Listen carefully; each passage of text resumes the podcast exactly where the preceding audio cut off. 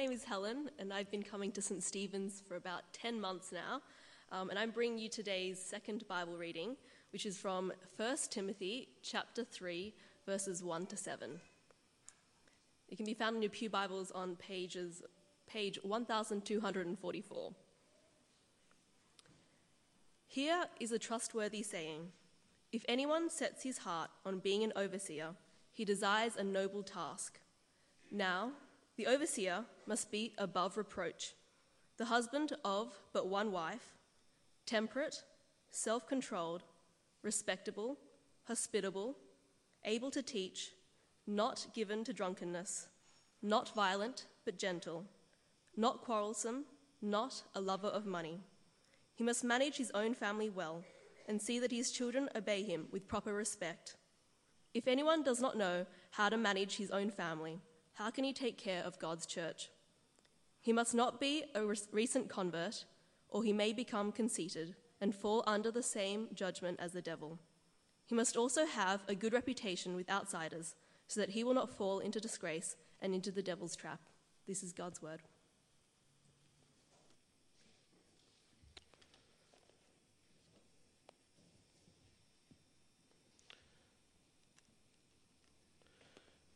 Thanks, uh, Helen, for reading God's word to us this evening. So, uh, we're going to look at this very important topic tonight on uh, the topic of the leadership in the church and what it means for us in the Presbyterian church uh, for the aspect of elders in our church. So, uh, as we begin, let's come to our Lord in prayer. Let's pray. Heavenly Father, we thank you, Lord, for your word. We thank you that this evening we can come together and uh, sit under the teaching of your word. We thank you that you are our God. Uh, we trust in you, our shield and our defender. We pray, O oh Lord, for the working of your Spirit in our midst tonight, that you would help us to understand this word and apply it in our hearts and lives, and uh, lead us to uh, the right men who would take on this office of eldership in this church that belongs to you. In Jesus' name, Amen. Well, friends, uh, like I said, tonight we're going to look at, on, look at this topic of eldership or maybe leadership. Well, what is it about leadership? Is our world lacking leadership today? Is our country lacking leadership? We are very much aware these last few weeks of the ongoing citizenship saga in our federal parliament, aren't we?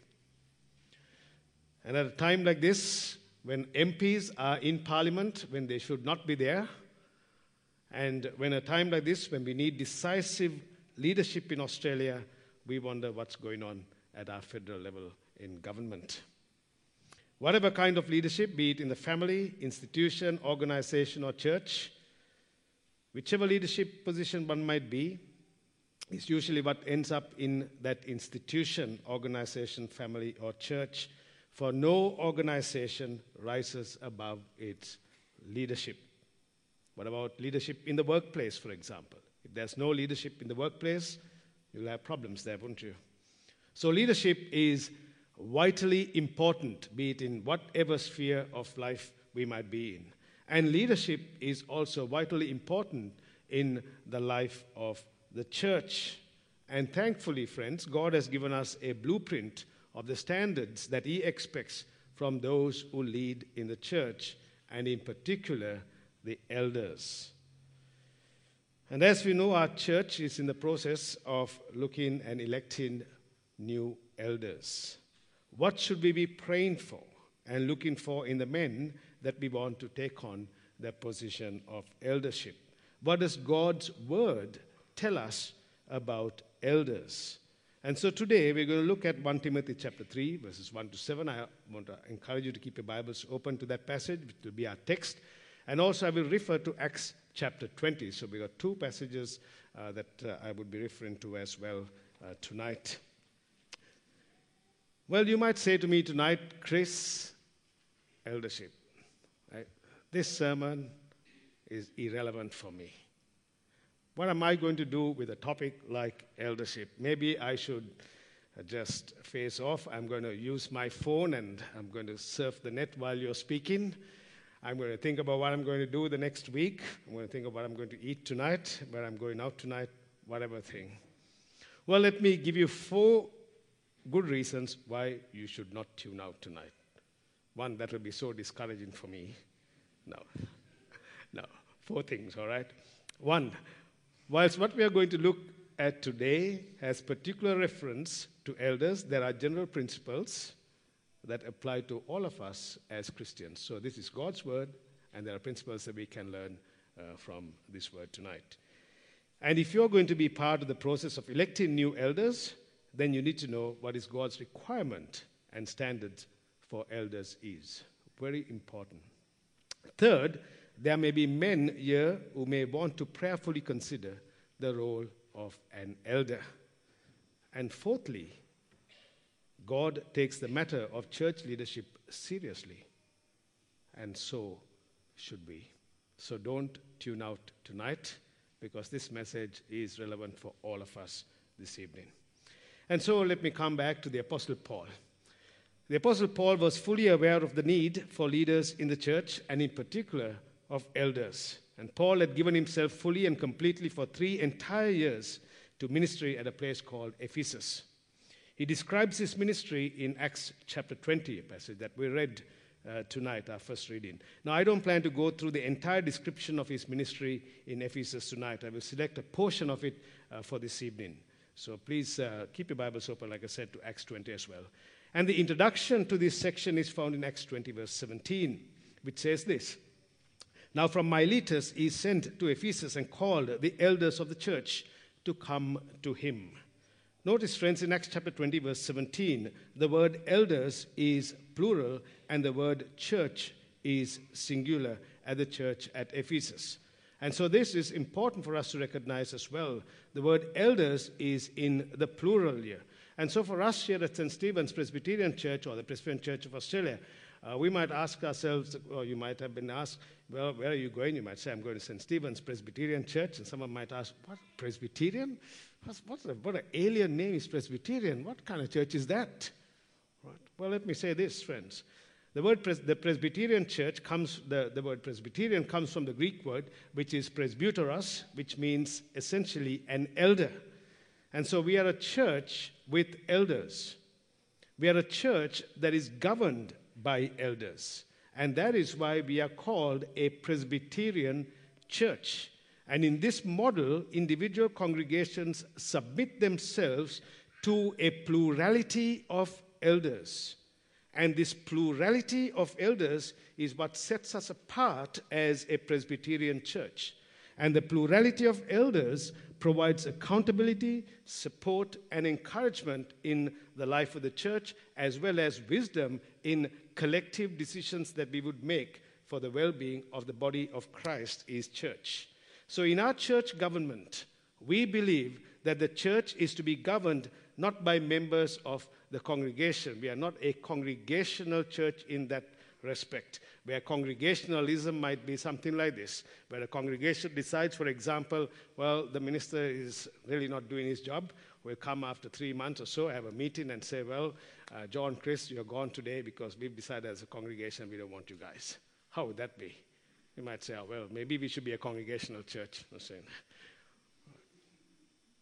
Um, we're not a congregational church where decisions are made like that, but we are a church that's governed by elders. And so, it, and nor is the church governed by a singular bishop. Instead, we are ruled by Christ through the plurality of the leadership of elders. And in our church system, an elder is, uh, once he's nominated or elected, uh, is ordained into the office and uh, is ordained to the office for life. So they can be uh, serving as long as God gives them the grace to do so, unless they choose to resign. Now, some other churches, I know the eldership is in circulation after three years, I think. I know the Reformed Church, it's after four years they, they leave, and then they can probably come back if they're re elected. In our system, uh, you're elected there and you can stay there for a number of years. Okay? Uh, so in, in the PCB code, uh, we read this about uh, uh the, uh, the eldership, for example. That's the code that, that, governs our church government. Subject to, civil, to the relevant civil law and to, the ch- and to the law of the church, and the jurisdiction and lawful directions of its higher courts, a session as jurisdiction and powers of government, discipline and oversight extending to every aspect of the life of any congregation of the charge. If a situation arises which is not covered by the civil law, the law of the church, the jurisdiction and direction of its higher courts, or these rules, a session may act as it considers best to protect or promote the welfare of the church or of its congregation or congregations. And so, friends, we see that the elders are given the responsibility to govern the affairs of the church and the oversight of the church. And this oversight would mean pastoral care of the church. And so the Apostle Paul said this in Acts chapter uh, 20, verse 28. Pay careful attention to yourselves and to all the flock in which the Holy Spirit has made you overseers to care for the church of God, which he obtained with his own blood. So it's a very vital, important statement to recognize for elders that their responsibility is to take care of the flock. We are called the flock, we are called the sheep, aren't we? We belong to God, who is our great and wonderful shepherd in Christ Jesus. We are his people, the sheep of his pasture. And so the elders have a responsibility to take pastoral care of God's people. And remember this that uh, the, the text is very clear here, in which the Holy Spirit has made you overseers to care for the church of God. And this church of God is, as I think John said, uh, we, we meet here, we don't meet here as a social club, even though we have social interactions with one another. We are not, uh, we, we meet here primarily because of who God is. We meet here because God has bought his church with the price of his son, Jesus Christ, with his blood. And so when a person uh, becomes a member of the Presbyterian church, there is one question that we put to the person, which is this. In fact, this morning uh, we asked these two ladies who became members this question uh, Do you promise to submit to the authority of the session as they exercise pastoral oversight of the congregation? You promise to submit to that. So it is a submission, uh, it, is, it is a promise to submit to the pastoral oversight by session, which authority God has vested for the good of his church. Now, in Acts chapter 20, 17 to 21, we have a statement, a summary sentence given by the Apostle Paul of his ministry in Ephesus. Have a look with me, please, in Acts 20. 17 to 21. Now from Miletus he sent to Ephesus called the elders of the church to come to him. And when they came to him, he said to them, You yourselves know how I lived among you for the eh, whole time from the first day that I set foot in Asia, serving the Lord with all humility and with tears and with trials that happened to me through the plots of the Jews. How I did not shrink from declaring to you anything that was profitable and teachable to you in public and from house to house, testifying both the Jews and to the Greeks of repentance towards God and of faith in our Lord Jesus Christ. So here Paul gives his summation statement of his ministry. It shows his humility and yet it also shows his boldness. And so Paul, having described his ministry, now goes on to say in Acts chapter 20, 26 and 27, he says this Therefore I testify to you this day that I'm innocent of the blood of all that is, Paul has discharged his pastoral ministry before the Lord, for I did not shrink from declaring you the whole counsel of God. And so, friends, we come then to Acts 20, 28 to 30, where Paul says this to the elders Pay careful attention to yourselves and all the flock in which the Holy Spirit has made you overseers to care for. And he says this in verse 29 I know that after my departure, fierce wolves will come in among you not sparing the flock, and from among your own selves, that is the elders, will arise men speaking twisted things to draw away the disciples after them, that is, false leaders. So, friends, to protect the church is to protect them from fierce wolves. What do you think about wolves coming into a church? You see, friends, Satan attacks the church in multiple ways, does he not? from the outside with persecution, from the inside of the fellowship, usually with grumbling, complaining, and among the leadership by apostasy. Remember this that leadership works. Good leadership produces good results, bad leadership produces bad results. And so Satan knows if he can get the leadership off track with false teachers and false shepherds among them, then he will undermine the work of the gospel. And as Paul says here, savage wolves, fierce wolves will come in. What a description. What are these wolves? They are false teachers. There are some who seek to add rules to the gospel. Some seek to, seek to subtract Christ's lordship from the believer. We have wolves today in sheep's clothing in the church. Those who are leading the church, pastors, ministers who are up front, who do not accept the authority of God's word. You've heard that. People who have different views on the person of Jesus Christ. People who would deny that Jesus is the Son of God. People who would deny the virgin birth of Jesus. People who would deny the fact of human sexuality, that it can be so fluid and the Bible is irrelevant in the matter of human sexuality. And they are church leaders. Have you not heard some of them speak? And how sad that is. Ministers, so called ministers of the gospel, who would stand up and deny the very authority of the word of God. They are false, they are wolves' friends in sheep's clothing. And that is why, in our system of church government, and there's a senior minister, as it happens here, the senior minister is responsible for the preaching ministry of this church. He's responsible for whoever comes and preaches here.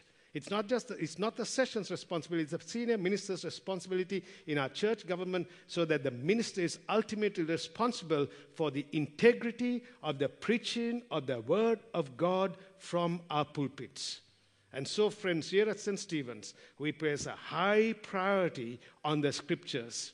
We place a high priority on the authority of the Word of God. That this Word, this Word of God, is given for our good. It is given by the inspiration of God. It is given to speak to us. It is God's special revelation in the Word of God that speaks to our hearts. And in the Word of God, we see our sin. In the Word of God, we see the need for the Savior. In the Word of God, we learn about Jesus. In the Word of God, we learn about what it means to live our lives under God. And so the Scriptures become a primary place of importance. And this is why it's extremely important to watch who we put into the positions of leadership because one wolf in a sheep pen can ravage the entire flock. Do you think so? Just one. Okay? And so, pastors and elders, it is our job to protect the flock from wolves and from false teachers. And Paul knew this very well. He was a leader there. And you know what happened, friends? Sadly, uh, after a long imprisonment and so forth, the church at Ephesus began to disintegrate. And the Apostle Paul, who was a church planter, knew what was going on in the church at Ephesus. And so he began to focus on the ministry at the church of Ephesus after his imprisonment in Rome for a long time. He wrote a handbook and he gave it to his best disciple to go back and to revitalize the church at Ephesus. And this disciple's name was Timothy. He gave another letter to a guy by the name of anyone, yeah? The other one, pastoral epistle, Titus, right? Said, Titus, Timothy, take this, go and see that you appoint the right leaders in your church because it is so important. And so Paul has given us and God has given us a blueprint on the kind of elders that He wants to exercise leadership in His church because the church is precious to Him. And so Paul uh, gives this whole list here, does he not? There's an outline for you in 1 Timothy chapter 3, 1 to 7. He speaks about the office, speaks about the character, speaks about the competency of those who are leading, speaks about the reputation. Let's say this office here. The saint is trustworthy, 1 Timothy 3 1. The saint is trustworthy. If anyone aspires to the office of overseer, he desires a noble task. He begins by saying that this is a trustworthy saint. This is a dependable saint. This is an important saint. There are five such trustworthy saints in Timothy and in Titus. And the word aspire means to stretch oneself out in order to touch or to grasp something, to reach after, to desire something. And so, this word overseer, for example, is the word episkopos. We get the episcopal, Episcopalian system of, of government, for example, is used interchangeably. It means an elder. And so, the overseer or the elder is aspiring to a noble task. And so, some people misinterpret this and say that the aspiring is noble. That's not what it is, friends. The aspiring is not what is noble, but it is the job that is noble. That is what we are called to do. And when we aspire, we're aspiring to something that is noble. And it is noble because it is the work of the Lord in His church. It is a noble task. And it must be something like this God, please allow me not only to be effective, but to never bring dishonor to the office that you have established in your church. Help me not to bring dishonor to the office. You see, there are many things that may be lawful for me to do, but for the sake of the office, it is not expedient that I should do it. I need to be able to think my way through to honor the nobility of this office as an elder. He aspires to the office. It's not that the office uh, that aspires to the man. The man seeks the office. Do you see how wise the Bible is on this matter? If the office is seeking the man, then that may contribute to a man's pride where he might be tempted to think, look, they have to have me. What a great guy I am. Without me, man, that church is not going to survive. They need me big time, man. Without me, I'm, they are gone. I am so gifted. Just have a look at me. They need to have me as an elder. No, no. Notice that this is a noble task. If anyone aspires to the office of overseer, he desires a noble task. It is a desire, it is a wanting. This must be the desire, this must be the longing, this should be the attitude of the heart before the Lord. He desires an honorable work, a praiseworthy work. It is a task, it is, it is a job, it is not a status. Now, for example, when we apply for jobs, we would count the cost, right? Generally speaking, like what would this job mean? Or what, would, what would it mean for my time?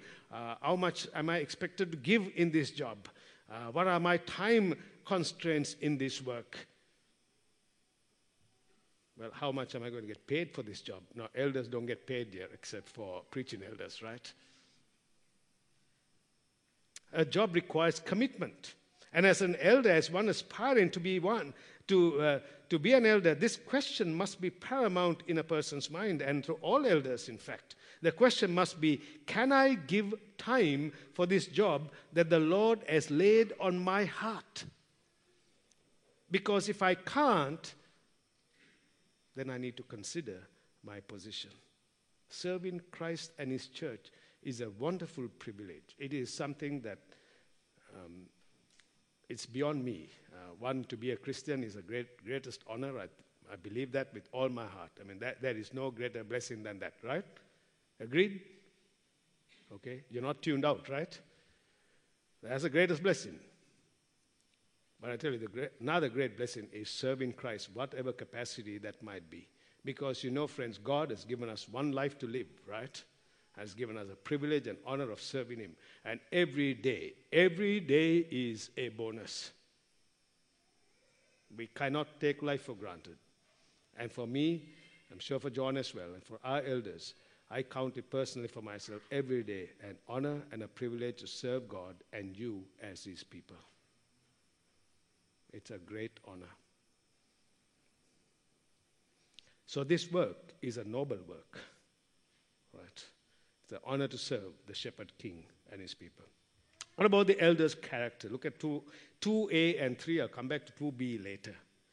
Okay, two, um, look at 2a and, and 3. Therefore, an overseer must be above reproach, the husband of one wife, sober minded, self controlled, respectable, hospitable, able to teach, not a drunkard, not violent, but gentle, not quarrelsome, not a lover of money.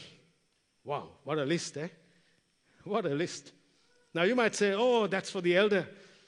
Nothing to do with me. Well, friends, as I said, there are things that we can learn in this passage as well. All right? The overseer, in particular, the elder must be above reproach. Now, what does that above reproach actually mean? You see, the word that is used here, above reproach, in the original text, in the original Greek, means a blameless life. It doesn't mean a sinless life. If it was a sinless life, do you think I'll be standing here? You think John will be? John probably will be. No, right? None of us won't be. All right? We can't. None of us are sinless. Only Christ is sinless. The issue here is blameless, right? It's a blameless life. That is, that he should not have anything in his life that could apportion blame to him currently in his life. Right? Above reproach. Why? Because God expects his leaders in his church. That is God's standard. It's not my standard, it's God's standard for his church. Because God's steward or manager over God's flock or household has to be above reproach. He is to be conscientious in his conduct by not discrediting Christ or the gospel. And when we, what we see here, I believe, is a person's character. It means that before the church family, that this person has exhibited progress in his faith as a Christian and his character displays the necessary requirements for the task. In this regard, his life is blameless. He is not perfect and sinless, then he, a, he stands blameless. He has set things right with the Lord. And so the list begins here. He is to be a husband of one wife. Husband of one wife. Is marriage now, does it mean that he has to have a wife? Does it mean a single man cannot become an elder? What if you decided that you're not going to be married? Does it mean you can't be an elder? What do you think? All these young guys who are not married here, man, you can't aspire to this job. No, no, no. That's not what the text is saying here, right? Okay? He's talking to a married man here. Right? The point here is if you are a married man, married guys here, blokes, remember this. You're not to be a ladies' man. All right? Those days are gone now. You're married. Okay? He's not to be a womanizer. There are no other women in his life. I spoke about this this morning, and one of the blokes said to me, Chris, one wife is more than enough, mate. right? One woman in my life is more than enough. I don't need more. The point here is this it's a very serious thing. He is to be faithful to his wife, and this must be evident in his marriage. And I think looking at it and reading further on this topic, I think there's, there's a further application here, and that is about his sexual behavior. That there should be no hint of sexual immorality in this man's life as a married man he holds on to his wife, the wife of his youth, and let him enjoy the wife of his youth. I am reading the book of Proverbs for my personal devotions. I'll tell you what, guys, if you I say to uh, young people as well, read the book of Proverbs, a chapter a day, it'll be great medicine to the soul. There's so much to learn and talks about the adulterous woman and its implications. Don't even go there as a married guy. How is his marriage going? How is his relationship with his wife? They are the issues. If he's a married man, then let him love his wife as Christ loved the church. Ephesians chapter 5. Let me enjoy his wife. He is to be sober minded. That is, he is to be temperate. Such a person is well balanced, reasonable, and discernible in his approach to life. He is to be self controlled. He's of a sound mind and sensible in his judgments. He's a person who will act responsibly when, responsibly when challenges come. He's clear headed. He does not overact, overreact and get frustrated and all flustered. Have you ever had a boss who gets all flustered and overreacted, overreacts? How do you find working for someone like that? It's hard, isn't it? If he's not self controlled in the church, imagine the chaos that that could take place in the life of a church. He's respectable, he's orderly and well behaved, he's hospitable, he opens, he's generous to the guests, love of strangers, he, he, he practices hospitality. He should be willing to open his home and invite people along. Christians, and in particular elders, must pursue hospitality as part of their lives. And as Christians, are we not called to be hospitable? What do you think? What does Paul say to, in Romans chapter 12? Be hospitable. What does that mean? Opening up your home. Let me tell you a story very quickly. So I came to study in Geelong. When I came to Australia, I got a scholarship to come here and study. I left Sri Lanka. I left all my friends, family behind. I came and I went to a place called, you know, Geelong, right? And my house, my, my room was in the basement. I went in January. Uh, all the guys had gone, disappeared to their homes. Uh, I think there was one guy in the house, such a big house. I was down in the basement. Uh, I could see just the other person's garden just at my window level. I'm thinking, what am I doing here? what am I doing here? I called my family and said to my parents, because I'm the only child, I said, uh, Mom and Dad, I think I'm just, just made a mistake. I want to come back. So what I did was I took all the photos I brought from Sri Lanka. I didn't have uh, all these phones and all these things on my system at the time. I plastered the photos on my wall. My bed was facing that wall. I looked at all those photos and I took some kind of comfort from there. But then the church, the Reformed Church in Packington, and we have the Galaxia. Michael's father, um, Corey's husband, was minister there. And they, some of the members there, opened up their home and showed me hospitality. And I tell you what, the Sundays were not very long days for me because they opened up their home, and boy, oh boy, I just had soups and food and stuff that I'd never eaten before, you know, lamb and stuff like that, you know, and I enjoyed it. And one day on, on Easter Sunday, I had a knock on my door in my basement room, and there's this lovely couple, Irish couple from the church. I can't even remember their names. Oh, you, you know them, right? And they're standing there with a massive Easter egg, this kind of this size. I've never seen an egg like that in all my life. I said, Dear Chris, that's for you. I enjoyed that, I must say. Hospitality. And I often remember this as a student, as a single guy, no one around me. It was hard going, it was tough. And I understand some of the students who come from overseas by yourselves, it's hard going. And hospitality, you know, help me get along. Help me to this place, come to this place. God used people like that. And an elder should be hospitable, opening up our homes. Let's work our way through quickly. Not a drunkard, not violent but gentle, not quarrelsome, not a lover of verse 3, okay? He's not a drunkard. That is, he's not a wine babbler. He doesn't uh, uh, hang around the bottle all the time, right? Uh, he's not a guy who's going and right, drinking from one place to the other, and his house uh, is, uh, is a place where he gets drunk or intoxicated. It's not saying, let me say very clearly here, it's not saying that you can't have a drink, right? It's a drunkardness that's the issue here. I don't want to be legalistic here, right? Uh, the point is, if you drink and become drunk, you cannot be a drunkard, intoxicated. One, if you're driving, you'll be in big trouble. You'll be um, you lose the license for the first instance if you're caught, but you other people's lives in danger. But intoxication is not a place for an elder. Imagine being intoxicated and coming to church on a Sunday, eh? How would that be? You can't even walk straight. He's not violent. The actual word here is he's not a striker. He's not a person who is ready with his fists.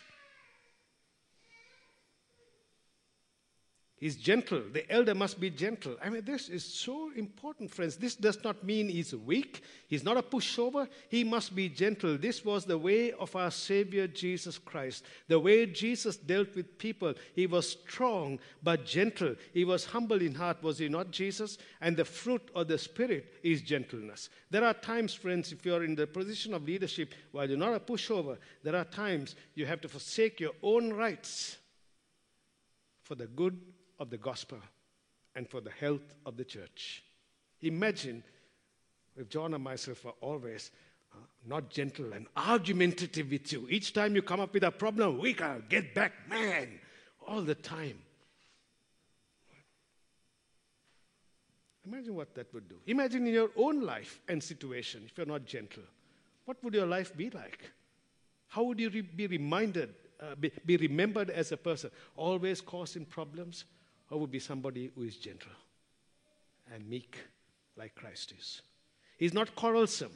Oh, divisive, unnecessarily critical, and somewhat an abusive person, bitter in his speech, wanting to tell everybody else things, right? Proverbs tells us this, Proverbs 26, 21, as charcoal to hot embers and wood to fire, so is a quarrelsome man for kindling fire. It only takes one person, friends, in the workplace, in the home, wherever it is, a cantankerous and divisive person to cause chaos.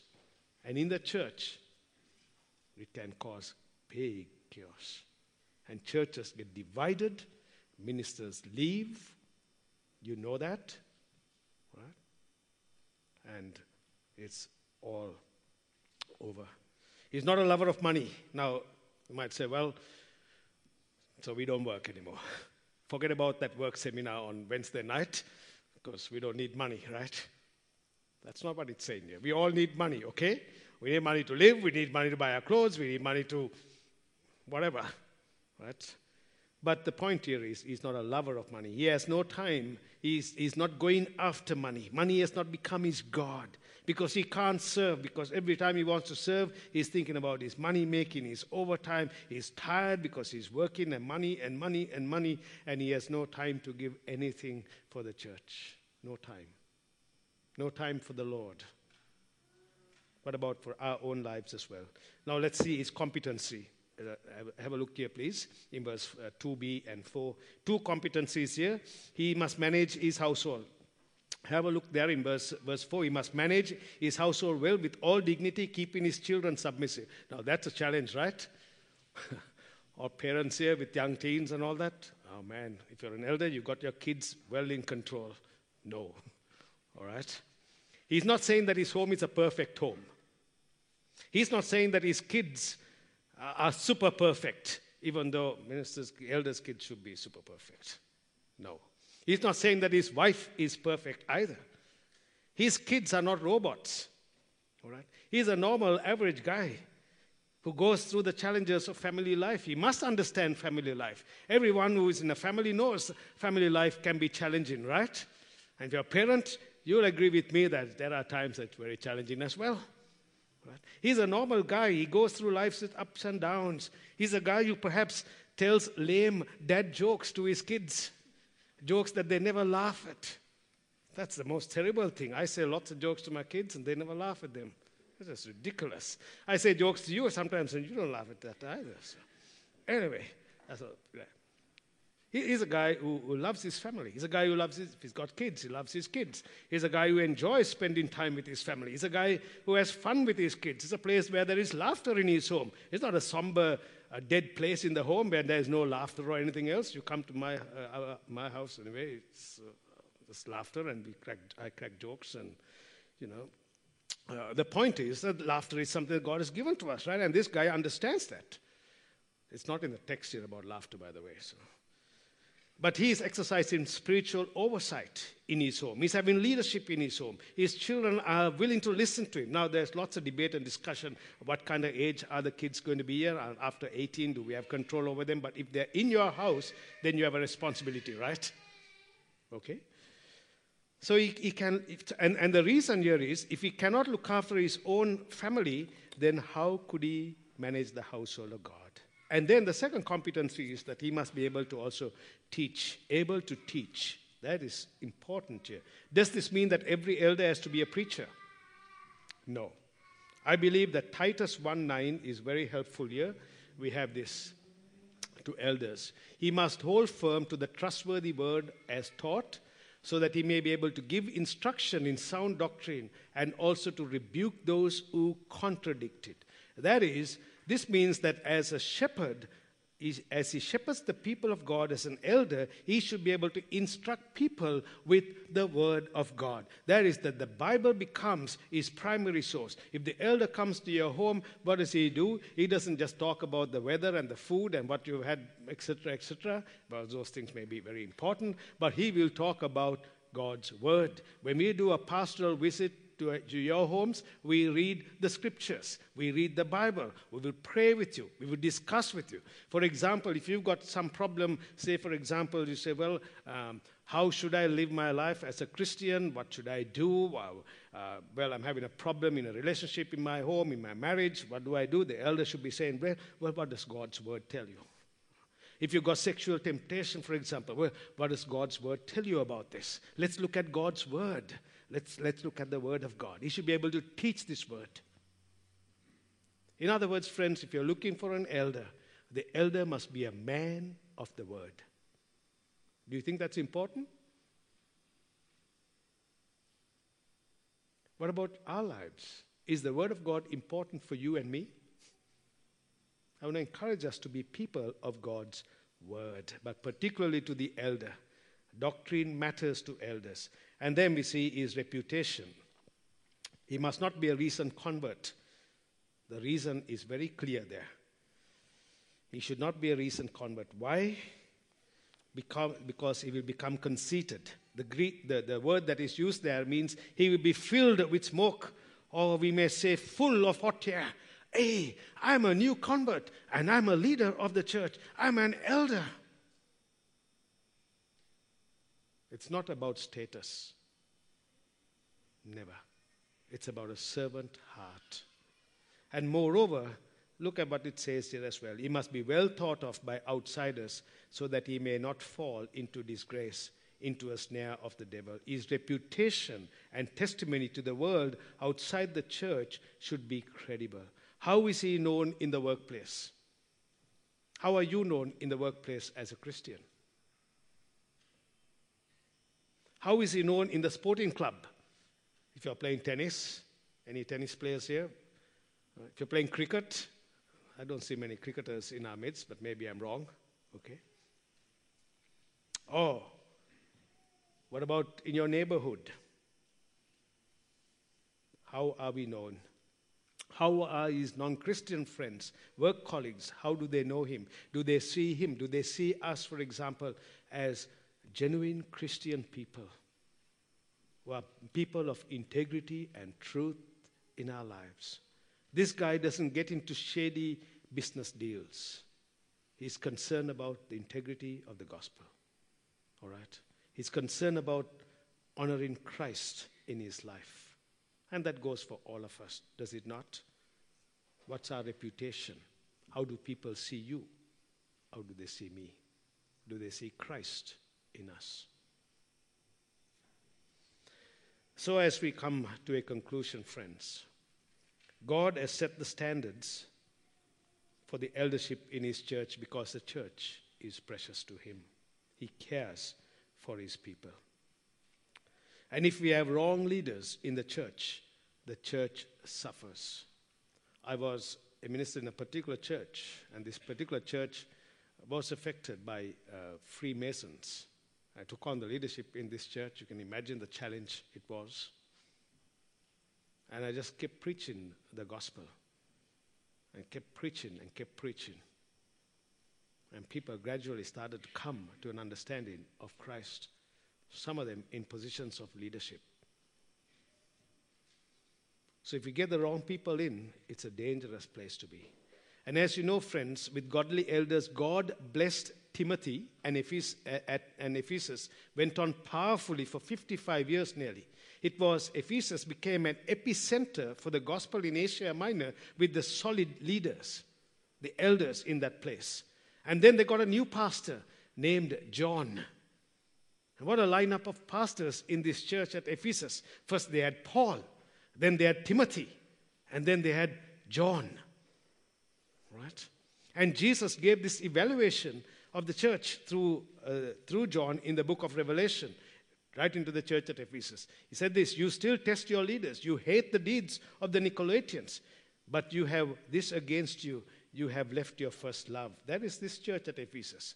There was no fire in this church, there was no compelling joy in this church. There was, it was only complacent. You see, what had happened to these churches, they had great leaders, then they went into a disarray. Paul writes this letter to Timothy go and appoint new leaders, Leaders are appointed, the church is revitalized. Somewhere down the track, they lose traction, the leaders have lost the passion for Christ. Bang, the church is going down. Lost the first love. So, eldership and leadership is important because God uses leaders in His church. Yeah? And so it is so important for us to get the right leaders for this church here at St. Stephen's. Very important matter, friends. Vitally important to have godly leaders, elders, the right men with the right heart, with the right attitude to serve the Lord. Men who know the shepherd, Jesus. Men who love the people. I remember an old elder. I was in the country congregation, a place called Noorat. Have you heard of that place, Noorat? I think only, ah, two people have. Oh, yes, good, very good, right? It's somewhere near Warrnambool, Western Victoria. And this elder was an older man, presbytery of Kilnoorat. And one day he said this, I still remember this, just like yesterday. He said to the ministers and to the elders, he said, Please, brothers, remember this, that you are shepherds of God's people. We are not drovers. We are not drovers, but shepherds. We don't drive our people, but we care for them. What a wise statement.